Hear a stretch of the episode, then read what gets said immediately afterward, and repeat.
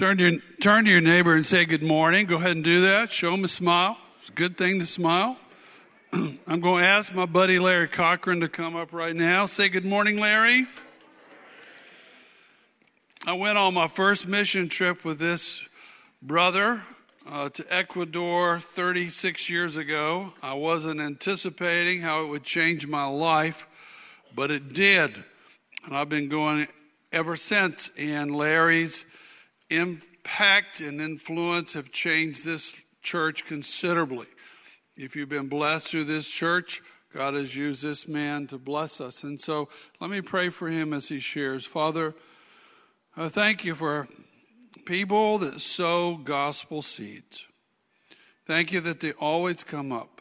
So sow more today. And thank you for your servant. Bless and anoint him in Jesus' name. Everyone said, Amen. Amen. First mission trip with Steve, he played the clown. Dressed him up, you could imagine. Steve was just as at home in Guayaquil, Ecuador, as he was right here with you. And we did street evangelism, and he was amazingly effective there. But my favorite story of Steve is having got on an airplane in Miami, Florida, we sat down next to people, and Steve had uh, challenged us to testify to the person next to you on the flight to Guayaquil, and we did, tried to. And Steve sat down next to an airline steward, and he witnessed to the guy, and we got down to Guayaquil and left. But over the next five days, we ran into this guy in a city of four million people. We ran into this guy three times. Somewhere out in the streets, we would meet this guy, and it was like, what is God doing in this kid's life? But we did not see a conversion, nothing took place. But then we got on the airplane to come back home, and guess who's on the plane? The airline steward. And it was his time. And so it was, I could hear from the front of the plane, I was holding the hand of a girl who had a kidney stone attack, and I could hear him back in the back praising the Lord. Eduardo has received Jesus as his Savior. All in the matter of God's timing. Isn't God good? To put an airline steward sitting next to Steve Pearson and then over the next 10 days, meet him three different times and lead him to Christ on an airplane coming back from Guayaquil. It's one of the most amazing things I've ever seen happen. But God's an amazing God, isn't he? Aren't you glad this morning for the Holy Spirit? We like to sing the little chorus all the time in my, my neck of the woods, this old song. Come, Holy Spirit, I need you. Come, sweet Spirit, I pray. Come in your grace and your power. Come in your own gentle way. Isn't he good? The Holy Spirit, imagine, who created the moon, the sun, the stars, and the heavens. He was there in the beginning when God spoke the world into existence. He was there when they breathed on the prophets of old to give us God's word and inspired every word in this book. And at Christmas time, isn't it wonderful? It was the Holy Spirit who conceived Jesus in the womb of Mary. It was the Holy Spirit that raised Christ from the dead. Jesus was full of the Holy Spirit. And then he says to his disciples, I'm going away, but I'm going to send one to you and he's going to live in you, and greater works than these shall you do than I did. Did you hear what he said? Write down Romans 8, verse 11, to see if you'll ever figure it out. Romans 8, verse 11 says, The same Spirit that raised Christ from the dead dwells in you. Can you fathom? Can you fathom? I cannot fathom. This God of the heavens of creation who designed you and me that our bodies would become the temple of the Holy Spirit. And that the Holy Spirit would come and desire to live in you so that you would glorify the Father here on earth. That's your reason for existence, isn't it? Somebody said here a few weeks ago, I think our our missionary evangelist said, the two most important days of your life are what? The day you were born and the day you discovered why. And that's the search that so many people are on in life. They're always going through life trying to find out what's my meaning? What's the will of God? The only way to know the will of God is to do the will of God today. Today is God's will. And so it is that we believe this morning as we prepare for this coming Christmas Advent that the greatest need in America tonight, today is for God to come in His Spirit in the form of fire. We're talking about the wind of the Spirit. We talk about the, the water, the flowing water. Jesus said, Out of you shall flow living waters of living waters will flow out of you. But there's also the, the, the, the designation of fire. Because the Bible says in Hebrews 12 29, our God is an all consuming fire. Say that with me. Our God is an all consuming fire. Now, what is this fire? When Moses was confronted in his first encounter with God, the first thing he sees is a burning bush. A bush that's burning, but it's not consumed, it's not destroyed. It's important to remember in your, your life and mine today that in the spirit world, God comes in His Spirit, in His fire, for purposes that we're going to talk about this morning, but it's not to destroy. Now, he did use fire to consume Sodom and Gomorrah. Leviticus chapter 10 Nadab and Abihu mixed a little incense around the altar. They played around the things of God, and God sent fire down and consumed them. Judgment. The Bible says in 2 Peter chapter 3 at the end of age, at the end of this life, will not be destroyed by flood, but the earth will be burned up with all of its elements and everything therein. Everything will burn with fire. But the good part and the good news is that the fire of the Holy Spirit comes to energize you and me. The fire of the Holy Spirit comes to purify you and me. So I want you to read with me this morning out of a very familiar passage in Isaiah, Isaiah chapter 6, Isaiah's encounter with God. Can we put that up? Good. You can read along with me. In the year that King Uzziah died, I saw the Lord sitting on a throne, high and lifted up, and the train of his robe filled the temple. And it stood a seraphim. Each one had six wings. With two he covered his face, with two he covered his feet, and with two he flew.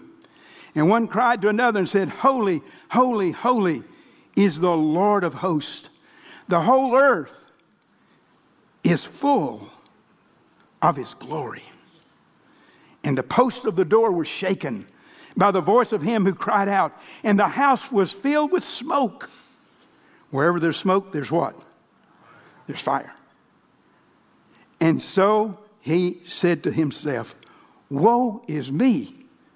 For I am a man of unclean lips, and I dwell in the midst of a people of unclean lips. For my eyes have seen the King, the Lord of hosts. Then one of the seraphim flew to me, and having in hand a live coal, which he had taken with the tongs from the altar, he touched my mouth with it and said, Behold, this has touched your lips, your iniquity is taken away and your sin has been purged. Also, I heard the voice of the Lord saying, Whom shall I send? Who shall go for us? And I said, Lord, here am I. Send me. And he said, Go and tell this people, keep the hearing, but they keep on hearing, but do not understand. They keep on seeing, but do not perceive. Make the heart of this people dull and their ears heavy, and shut their eyes, lest they see with their eyes and hear with their ears, and they understand with their heart and return and be healed. What a scene! What a picture of the glory of God that filled the tabernacle. And Isaiah had the privilege to be there in that presence, and he wasn't consumed. Many times the Bible says that no one will come in the presence of God and live to tell about it. God is a fiery, fiery, consuming fire. But when he comes to bring revival, as he's done so many times, he does so for our own good. He always sends his fires of revival to renew, the church and to renew our hearts and to remind us of where we were so that we can come back to that first love. Many times in Scripture, we, we find uh, stories of revival that have been broken out among God's people. Why? Because the life of the people have ebbed back into sinfulness. They've fallen back into idolatry. And there was something that was needed in their hearts that only God could do. And many times the work of a sovereign God is truly the work of God, but He wants us to cooperate with Him. And so it was in 1970 on a sunlit Tuesday morning at Asbury College at a typical chapel service that right before the speaker was to get up that morning, a young college student raised her hand. She said, Could I share something? And she did. She said, I've been cheating on exams, and I want to ask God to forgive me. Another student stood. I have something to share. Before long, suddenly, the spirit of fire came down on Hughes Auditorium. And for the next 86 hours, the presence of God filled the tabernacle. And like Isaiah, who was standing there in the presence of an almighty God, saw not only the glory of God, but he saw himself. He realized the sinfulness of his own heart. You see, when the fire of the Holy Spirit comes, He comes like refiner's fire. He comes to burn away and purge away and calls us to a place of repentance so that He can draw us back to Himself and He can bless us in a way like we've never been blessed before. It's so exciting to hear about the revival in California that's going on these days. I've been reading about on Highway uh, 95, I think it is, uh, Pastor Steve and uh, Chuck Murillo is the guys out there right now. Hundreds of people are coming to the Lord, but more importantly, it's the church that's being revived. Revival is not for the world, it's for the church, it's for you and me. And what we need is like Isaiah, we need a fresh vision of a holy God now remember, when God describes himself, he says, I am holy, holy, holy. That means I'm distinct, I'm separate, I'm different from you. He's not just a human. He's not just your good buddy up there, somebody likes to say. Or I like to pray to the man upstairs. No. No, no, no, no, no. This is God. He's an all consuming fire. Oh, we say, well, what about Jesus? Well, John the Baptist made it very plain, didn't he? In Matthew chapter 3, verse 11, he said, I come to baptize you with water unto repentance, but there's one coming after me who will baptize you with the Holy Spirit and with fire. Do you understand that is the body of Christ? That is Jesus himself saying, I will baptize you with fire. You're going to need the Holy Spirit when you walk in this world of ours today, and never have we more desperately needed God and the fire of His Spirit in our hearts than we do today. Deep darkness, Isaiah prophesied, would cover the earth. Deep darkness would cover the peoples of God, but the light of God's glory is going to shine on his people in that day. What a day that's going to be. I remember Cali, Colombia, back in 95 when they filled the stadium there in Cali, Colombia. 65,000 people gathered together. And they all stood there all night and all evening praising the Lord and rejoicing in the Lord. There'd been so many murders. There was the, uh, Cali was the drug capital of the world. But that one evening, that one night of God descending upon that place, no murders the next weekend. The Spirit brooded over the churches. There was a spirit of unity. You see, when the baptism of the Holy Spirit comes, there's always unity a unity of love that binds us together. Wasn't that what described the early church when the Bible says, On that day, suddenly there came from heaven the sound of a mighty rushing wind, and the Holy Spirit came down with cloven tongues of fire, and He touched there. Isn't it amazing how many times in Scripture, when the Bible says, when the Holy Spirit comes, the first thing He touches is your what? Your lips. Why did Isaiah feel that he was a man of unclean lips. Well, if you backed up a chapter in Isaiah chapter 5, this is Isaiah. the prophet. Woe to those who join house to house, who add field to field. Woe to those who rise up early in the morning that they may follow intoxicating drink. Woe to those who draw iniquity, the cords of vanity, and sin as if a cart rope. Woe to those who are wise in their own eyes. Isaiah was out telling everybody else, Woe is your sinfulness. But when Isaiah comes into the presence of Almighty God, who does he see? It's not his neighbor, it's not the world, it's him. You see, God's not so much concerned about the sins of the White House as he is about the sins in your house. He's more concerned about what's going on in the life of the church. And you know something this morning?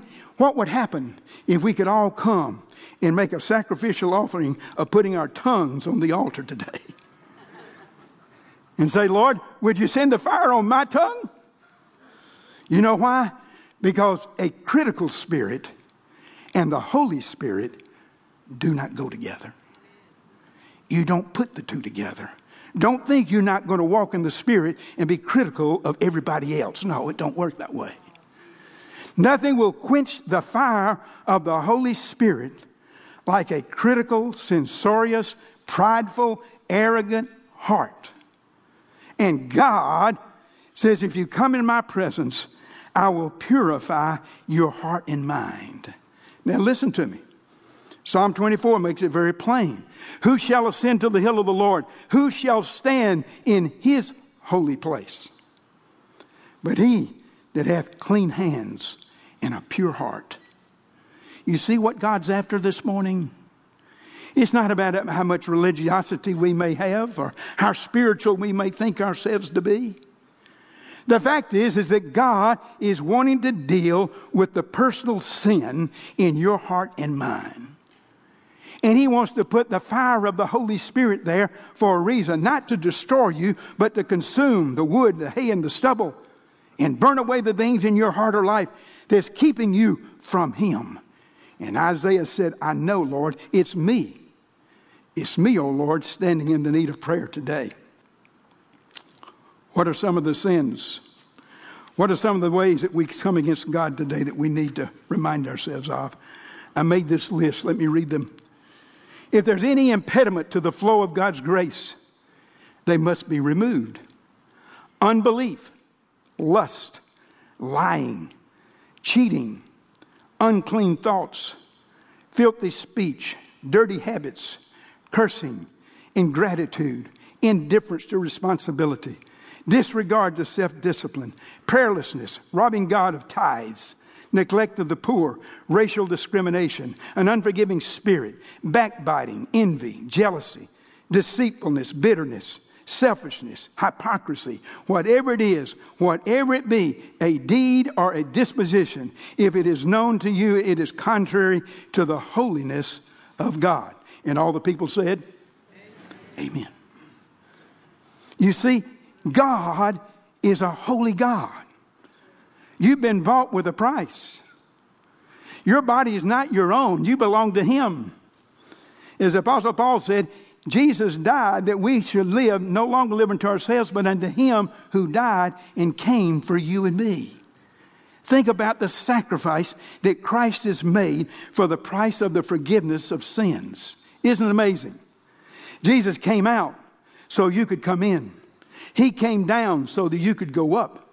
He became sin so that you could be made righteous. He shed his blood so you could be forgiven. He died so that you could have eternal life. He became the victim so you could have the victory. Jesus was the Almighty God, and he's done it all for you and me.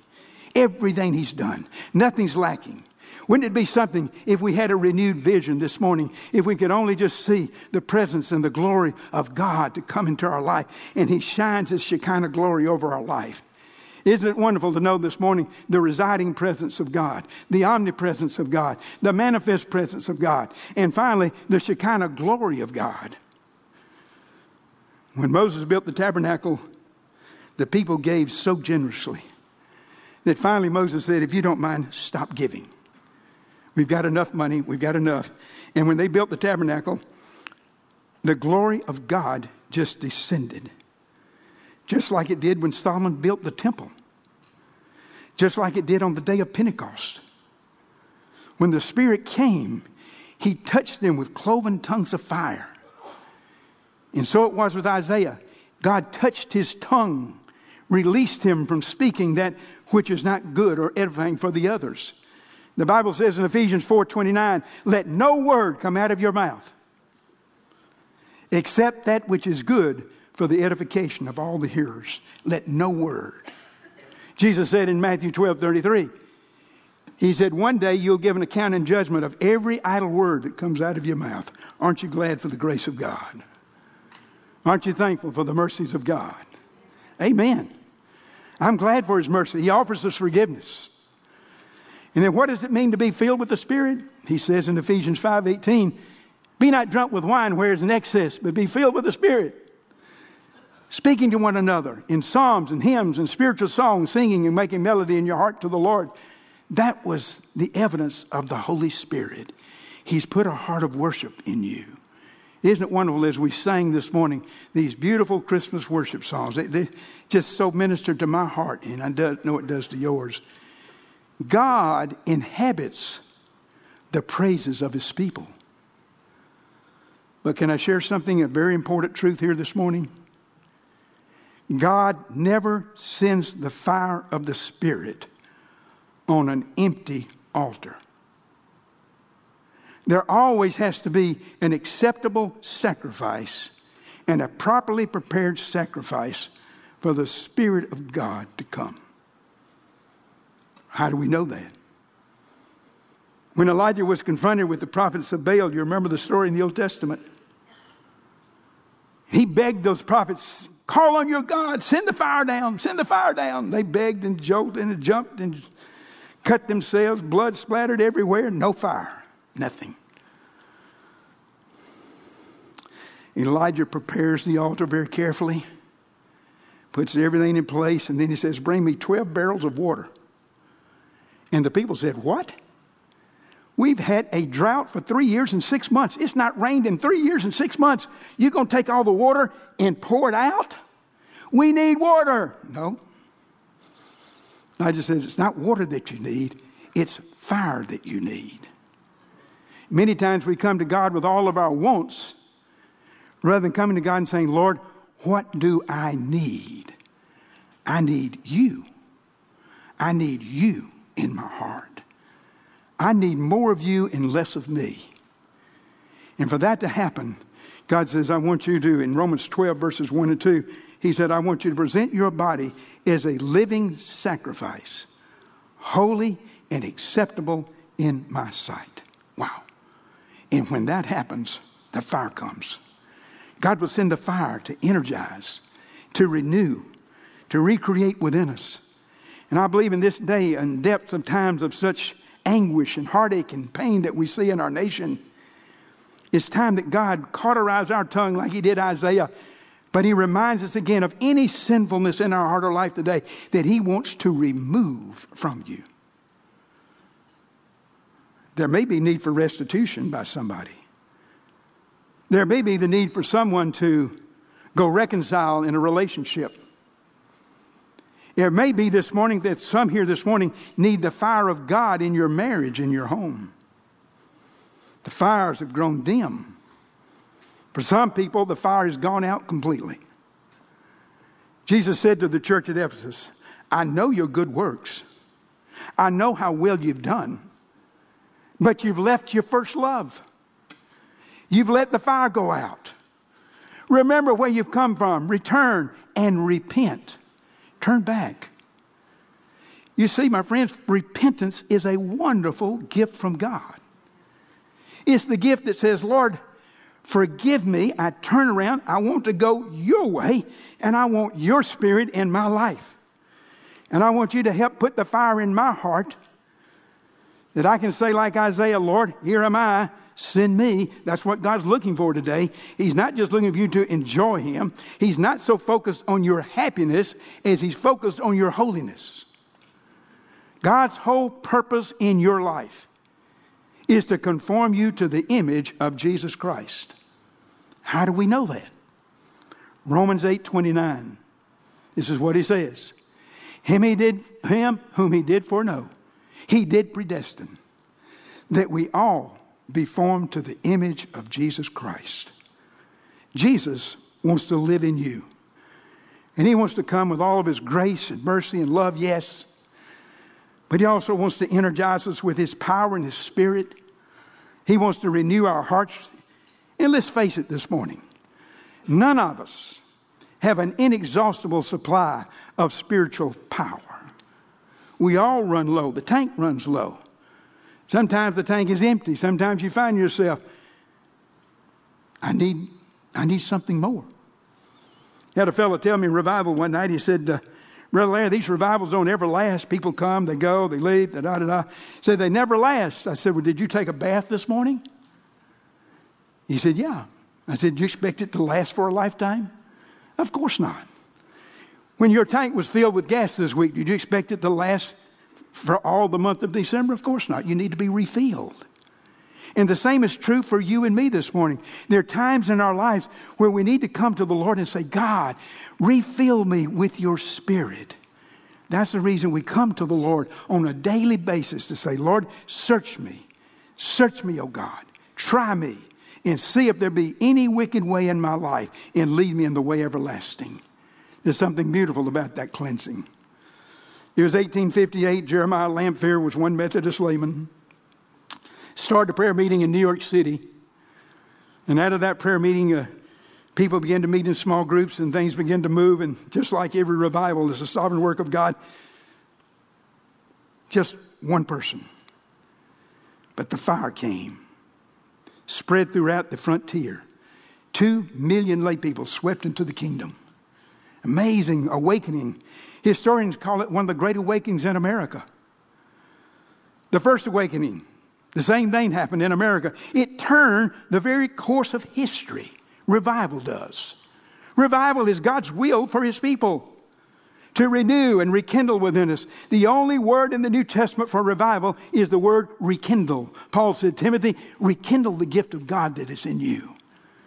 Restir up the gift. God's given you gifts, graces. He's given you things to be used. But if we don't use them, we lose them. We need Him to rekindle the flame of devotion in your heart, to create within your heart a hunger and a thirst for the presence of God. Isn't His presence wonderful?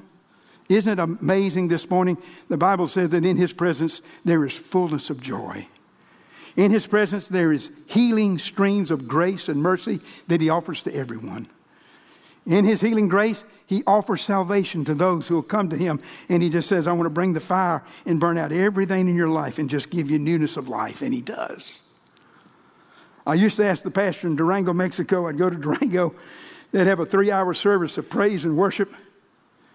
I never saw anything like it. They'd always give the altar invitation after the worship, and everybody would come to get whatever needs they had met to be met, and then they would preach. I said, Pedro, you do it backwards down here. Said, Why is it that you always give an invitation after worship? He says, Because when God is present, you don't need a preacher.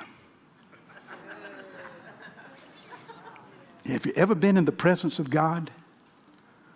I had a pastor from Eminence, Kentucky, call me in 1995. He called me on a Sunday morning. He said, Larry, I just want to call it, you know, my church burned to the ground last night. I said, Brother Ed, praise God from whom all blessings flow. He said, What? I said, Praise God, you're going to have revival, Brother Ed. That church is going to go through revival. You're going to unite together, and everybody's going to help you rebuild that church. And they did. Eminence Christian Church today is still one of the amazing little churches I've ever met. We know Pastor Ed real well together. But Ed Berry and these folks, they just come after God and they're just seeking Him. And this morning, I want to say to you the same thing this morning. If you will come after God and say, Lord, I want to put on the altar my life, my heart, the sacrifice that is acceptable to God. Where does God live today? Could you put up Isaiah 57 for me? Read this verse. For thus says the high and lofty one, who inhabits eternity, whose name is holy. I dwell in the high and holy place with him who has a contrite and humble spirit, to revive the spirit of the humble and to revive the heart of the contrite ones. Isn't that amazing? People ask, where does God live? Does he live up in heaven? No. Yes. No, yes. Yes, he lives in the heaven. Yes, he lives in the high and lofty. But you know where he dwells? He dwells among the humble and contrite of heart. One of the reasons I love to go to the Amazon and go to the most remote places on earth, I want to be among the most humble people I've ever met. People who haven't got anything. Vicki, you know this to be true. Joe, you know this to be true. The gospel's for the poor in heart. The gospel's for you and me this morning. That if we will humble our heart and repent from our pride, and repent from the mask of respectability and say, Lord, I need you. I need to do what that girl did at Asbury College. I need to confess to you honestly what I need in my life is would you forgive me of this area? And you know something? When you take that step of faith, presence of God will always come. Why? Because God never turns away the prayer of a contrite heart. Did you know that? There's some prayers that won't be answered, but I tell you what, He'll never turn away the prayer of a humble heart until you get humble. Riding down the road in Somerset a few years ago, in a revival with a little Nazarene church, and we picked up a hitchhiker. Boy, about 21 years old, had a long red beard, beer can in his hand. He was hitchhiking, got in the car, and rode about 50 yards before he realized he'd made a serious mistake. he had gotten into the wrong car. He finally said, If you don't mind, let me out. The Nazarene preacher, it was not me, it was the Nazarene preacher. He went to the jugular. he said, Let me out. He let me out and he came back down a few, few, about an hour later, came down the road and there's Delbert. And I said, Delbert, tell me about yourself. He said, Well, my mother left me at the age of eight. My father's an alcoholic. I can't read or write. And his life was going nowhere. To make a long story short, he knelt down in the front yard that afternoon, invited Jesus into his heart. And I thought that was wonderful. But that evening, he surprised us. He walked in the door of the little King B Nazarene church. And I looked back there, and there was Delbert. He had shaved his hair and pulled it back, and he was smiling from ear to ear. He was so full of joy, and he came down front. And I said, Delbert, tell us what happened. He said, Well, I went up and down the road at Beech Grove yesterday and he knocked on the door of every house on his road that he lived. And he said, Every time somebody came to the door, he said, Delbert? He said, Yeah, did you hear I got saved? That's all he said. That wasn't the end of the story. That night, he brings two of his drinking buddies to the church, and one of them gets saved. And the pastor said, Delbert, here's the keys to the van. Go get them. Over the next four nights, here comes Delbert riding up with a van full of his old drinking buddies. And by the end of the week, I called my superintendent I said, Dr. Wesley, you need to come meet the evangelist. He just led 16 people to Christ. He didn't know any Bible, he knew nothing of the Holy Spirit. He didn't read, he couldn't write, he couldn't but he had something.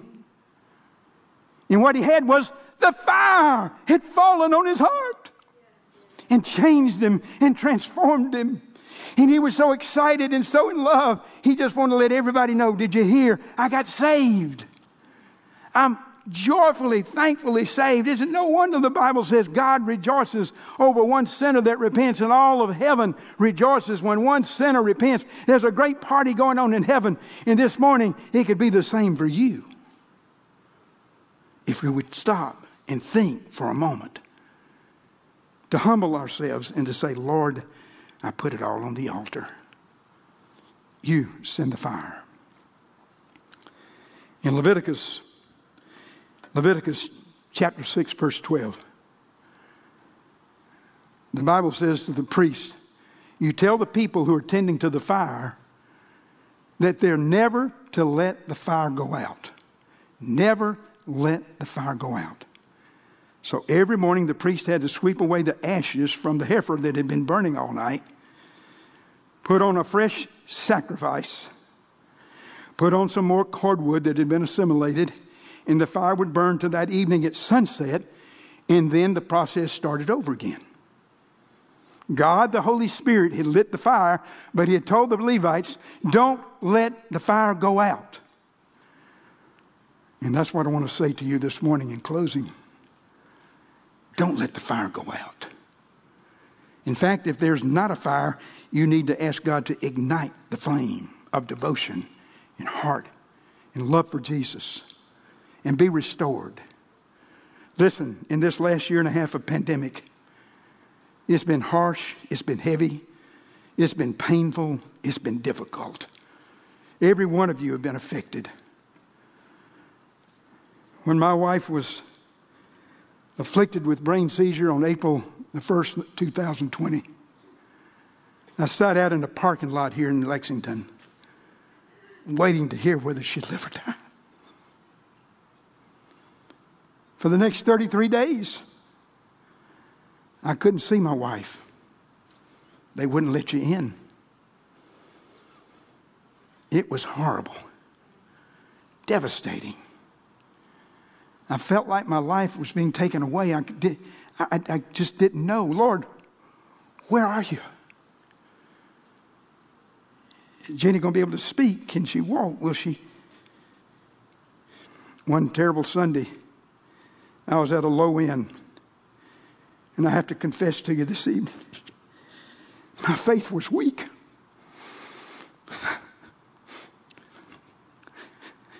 Lord, I need help. The phone rang. On the other end is a friend of mine. He said, Larry, read this passage of Scripture. Matthew 5:32. He hung up the phone.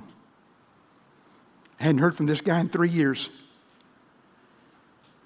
But I opened the pages of my Bible, and there it was. Do not be afraid, only believe. Wow. Whew. The fire came down from heaven. The Lord burned away some things in my life that needed to be burned away. He put a new depth of love for my wife that I still rejoice in today. I was prepared in those last hours to say, Lord, my wife belongs to you. There's no safer place to put your children than on an altar. No safer place to put your wife or husband than on an altar. And pray, God, send the fire send the fire and burn within us your healing grace, your healing touch. And God the Holy Spirit came. And after that, when I would call the hospital to find out her condition, I was no longer beset by fear that had gripped me, fear that had decimated my heart, robbed me of my joy. And I lost my faith. I lost my way. I, I, I couldn't figure where God was. The good news of the gospel is he never stops pursuing you. He never stops leaving you. He never leaves you undone. And he didn't leave us undone in that hour, and he won't leave you. This morning, what the Holy Spirit is saying, he's come like a consuming fire. And he's more than prepared to ignite within you a flame that comes from him alone. It was Jim Elliot that penned those famous words in 1953 Lord, am I ignitable? Lord, deliver me from the dread asbestos of other things. Saturate me with the oil of the Spirit. Make me thy fuel, O flame of God. Canst thou bear this, O flame of short life? Three years later, they found Jim Elliot and four missionaries, spears in their back. The Auca Indians had martyred them. But Jim Elliot learned one important lesson. And that if anything's ever going to be accomplished for the kingdom, it'll be through the fire of God's Holy Spirit. Unless the Lord builds the house, we labor in vain. But the Holy Spirit is always here, always ready, if we'll only prepare the sacrifice, which is me. It's you. Present your bodies here this morning as a living sacrifice to God. And you watch what He'll do in your life, what He'll do in your marriage, your home, your kids. Man told me one night, he said, Larry, I stopped praying for my children. I said, What do you mean? He said, When I stopped praying for my children to be good boys, and I started praying for me to be a godly husband, that's when he changed my family. You see, Isaiah was the same way. Isaiah could see everybody else's need, but he couldn't see his own need until he came into the presence of a holy God. And that's the beauty of God's holiness. He doesn't leave us unchanged. He changes you from step to step every day. And if you'll put the sacrifice down, you can be sure the fire of the Spirit will come. Luke chapter 11, last verse. If you who are evil can give good gifts to your children, how much more shall the Heavenly Father give the Holy Spirit to them who ask Him? Wow. I'm about to get on a shouting spell here in a minute. Woo! God, the Father, the Son, and the Spirit are all in one. And it's amazing the selflessness of this glorious Trinity.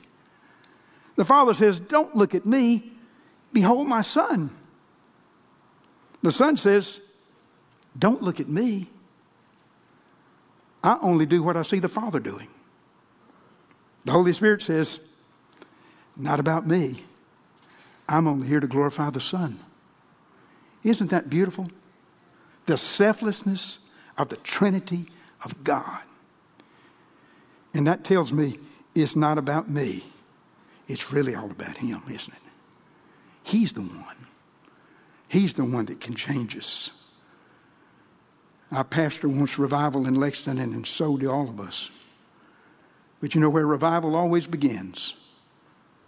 It begins with the people of God right here today. Would you stand with me for a moment? Come, Holy Spirit, I need you. Come, sweet Spirit, I pray. Come in your grace and your power. Come in your own gentle way. Holy Spirit, you are so welcome in this place today. Thank you for the body of Christ. I'm going to invite you now for these closing moments before we take communion. Pastor Steve's going to come and help me, but I want to give you that opportunity to make a sacrificial offering to the living God, a sacrificial offering of yourself, and to lay that on the altar, to come to the front. Maybe not able to kneel, there's not enough room, but just to come and stand and say, Lord, I need the fire of the Holy Spirit in my life. And I need you to come, Father, and refresh in my heart. Take away all the spirit of discouragement, disillusionment, despair.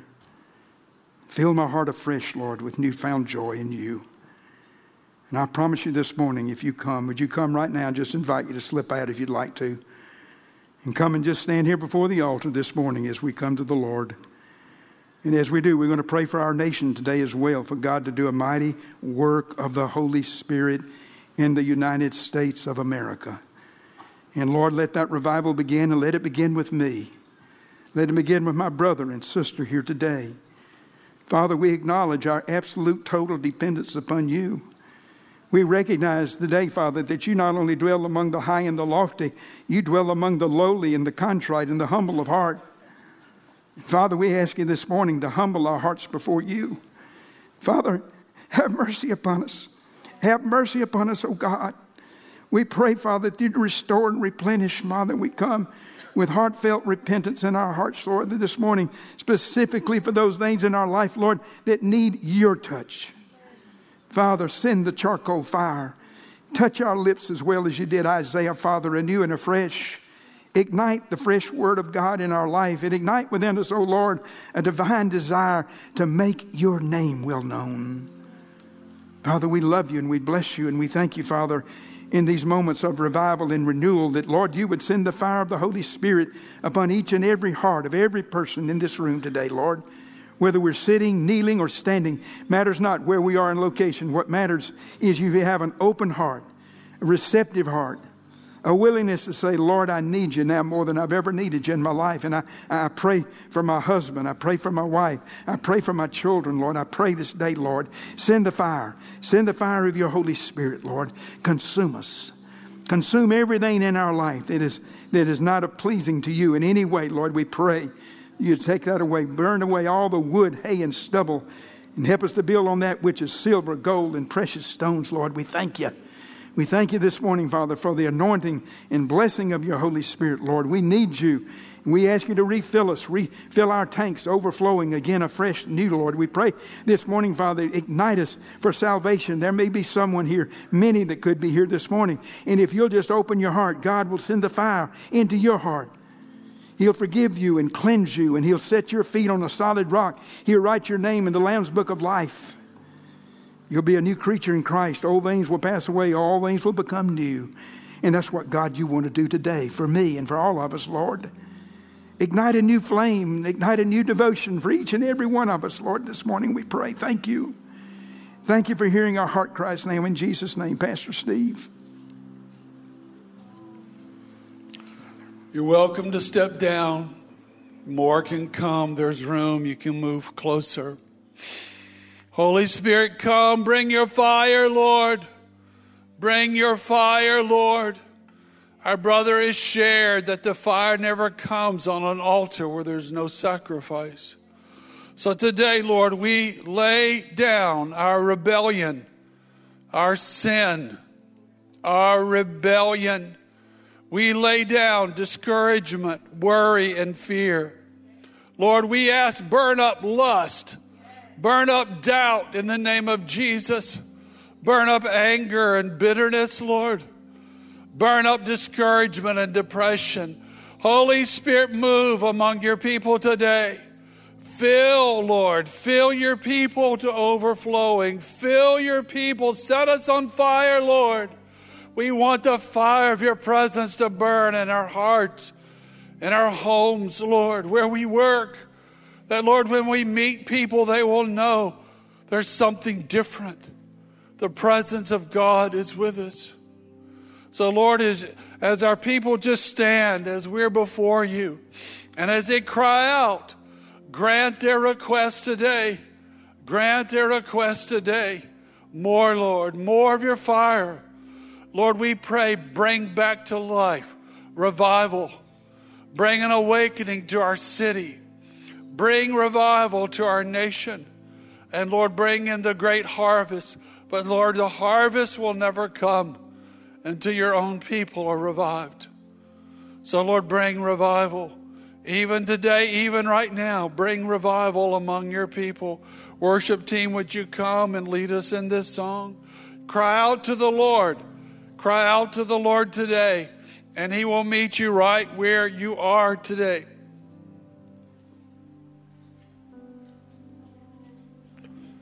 More, Lord. More, Lord, today. More of your presence today.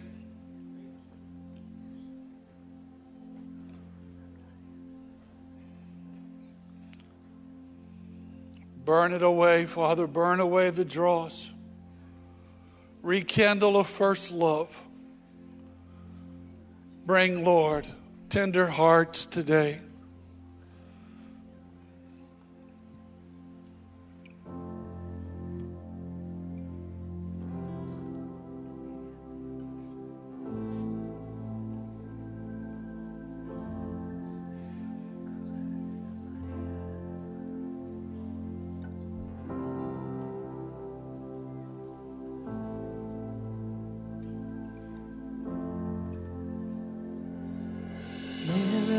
as the road may seem. I'll follow where your spirit leads. Broken as my life may be, I will give you every piece.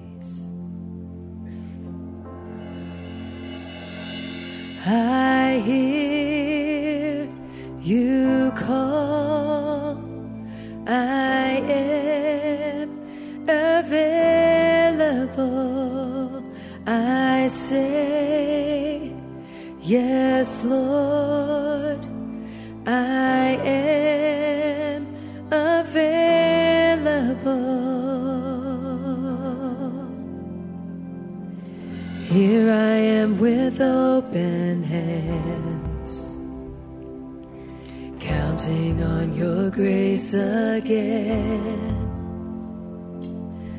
Less of me and more of you. I just want to see you move.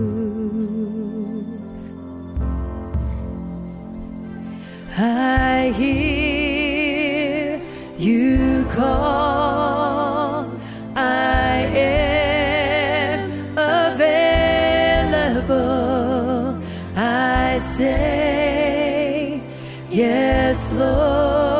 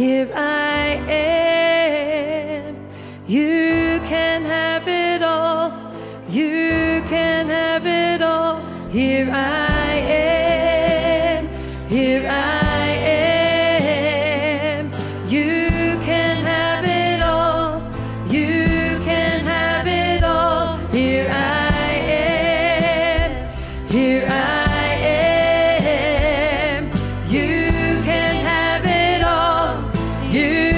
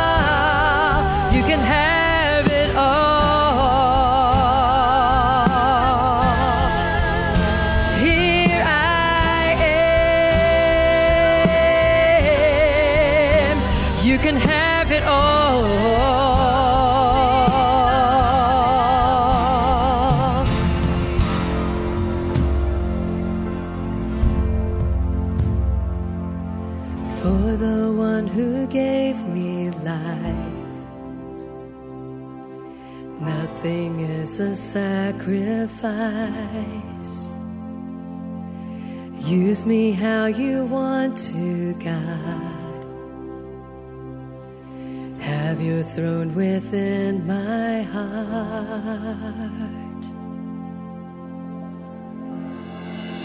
I hear you call.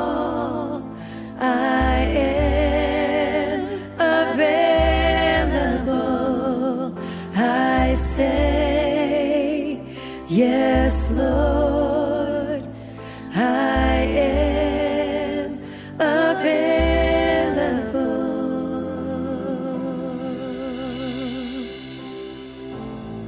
I'm available. Oh.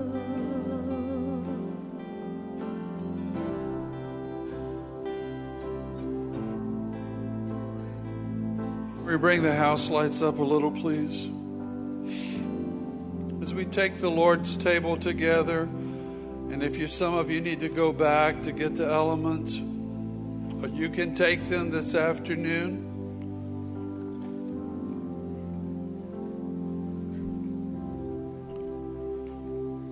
Place the, the bread in your hand. This is not a religious deal. This is an act of commitment and worship.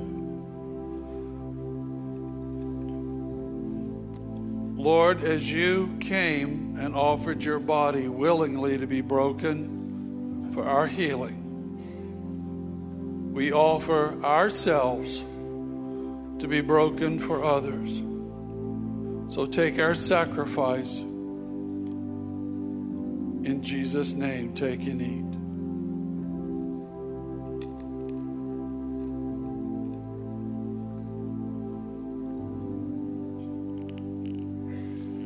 Likewise, open the wine and the greatest commodity in the universe, the blood of Christ, shed for our freedom, our deliverance, our forgiveness, our new life. And Lord, we will tell, we will tell, we will live and we will tell the rest of our life others about the freedom in Christ. Take and drink.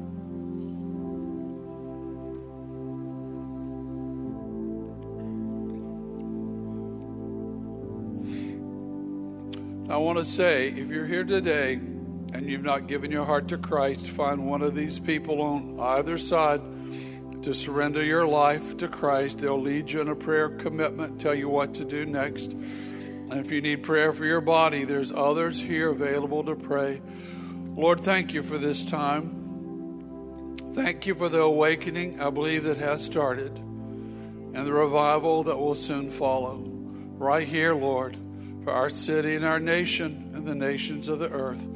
In Jesus' name, everyone said, Amen. Slip out quietly. People are doing business with the Lord. Pick up your children. Have a great day.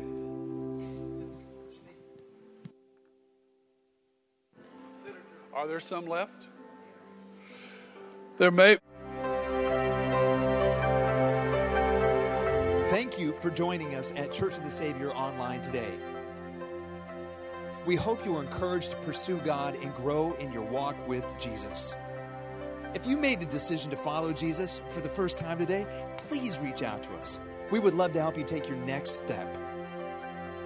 Please visit our website for information on upcoming events and how you can connect with the COS family. There is also a prayer request form where you can let us know how we can pray for you. Thanks again for tuning in. Hope to see you next week.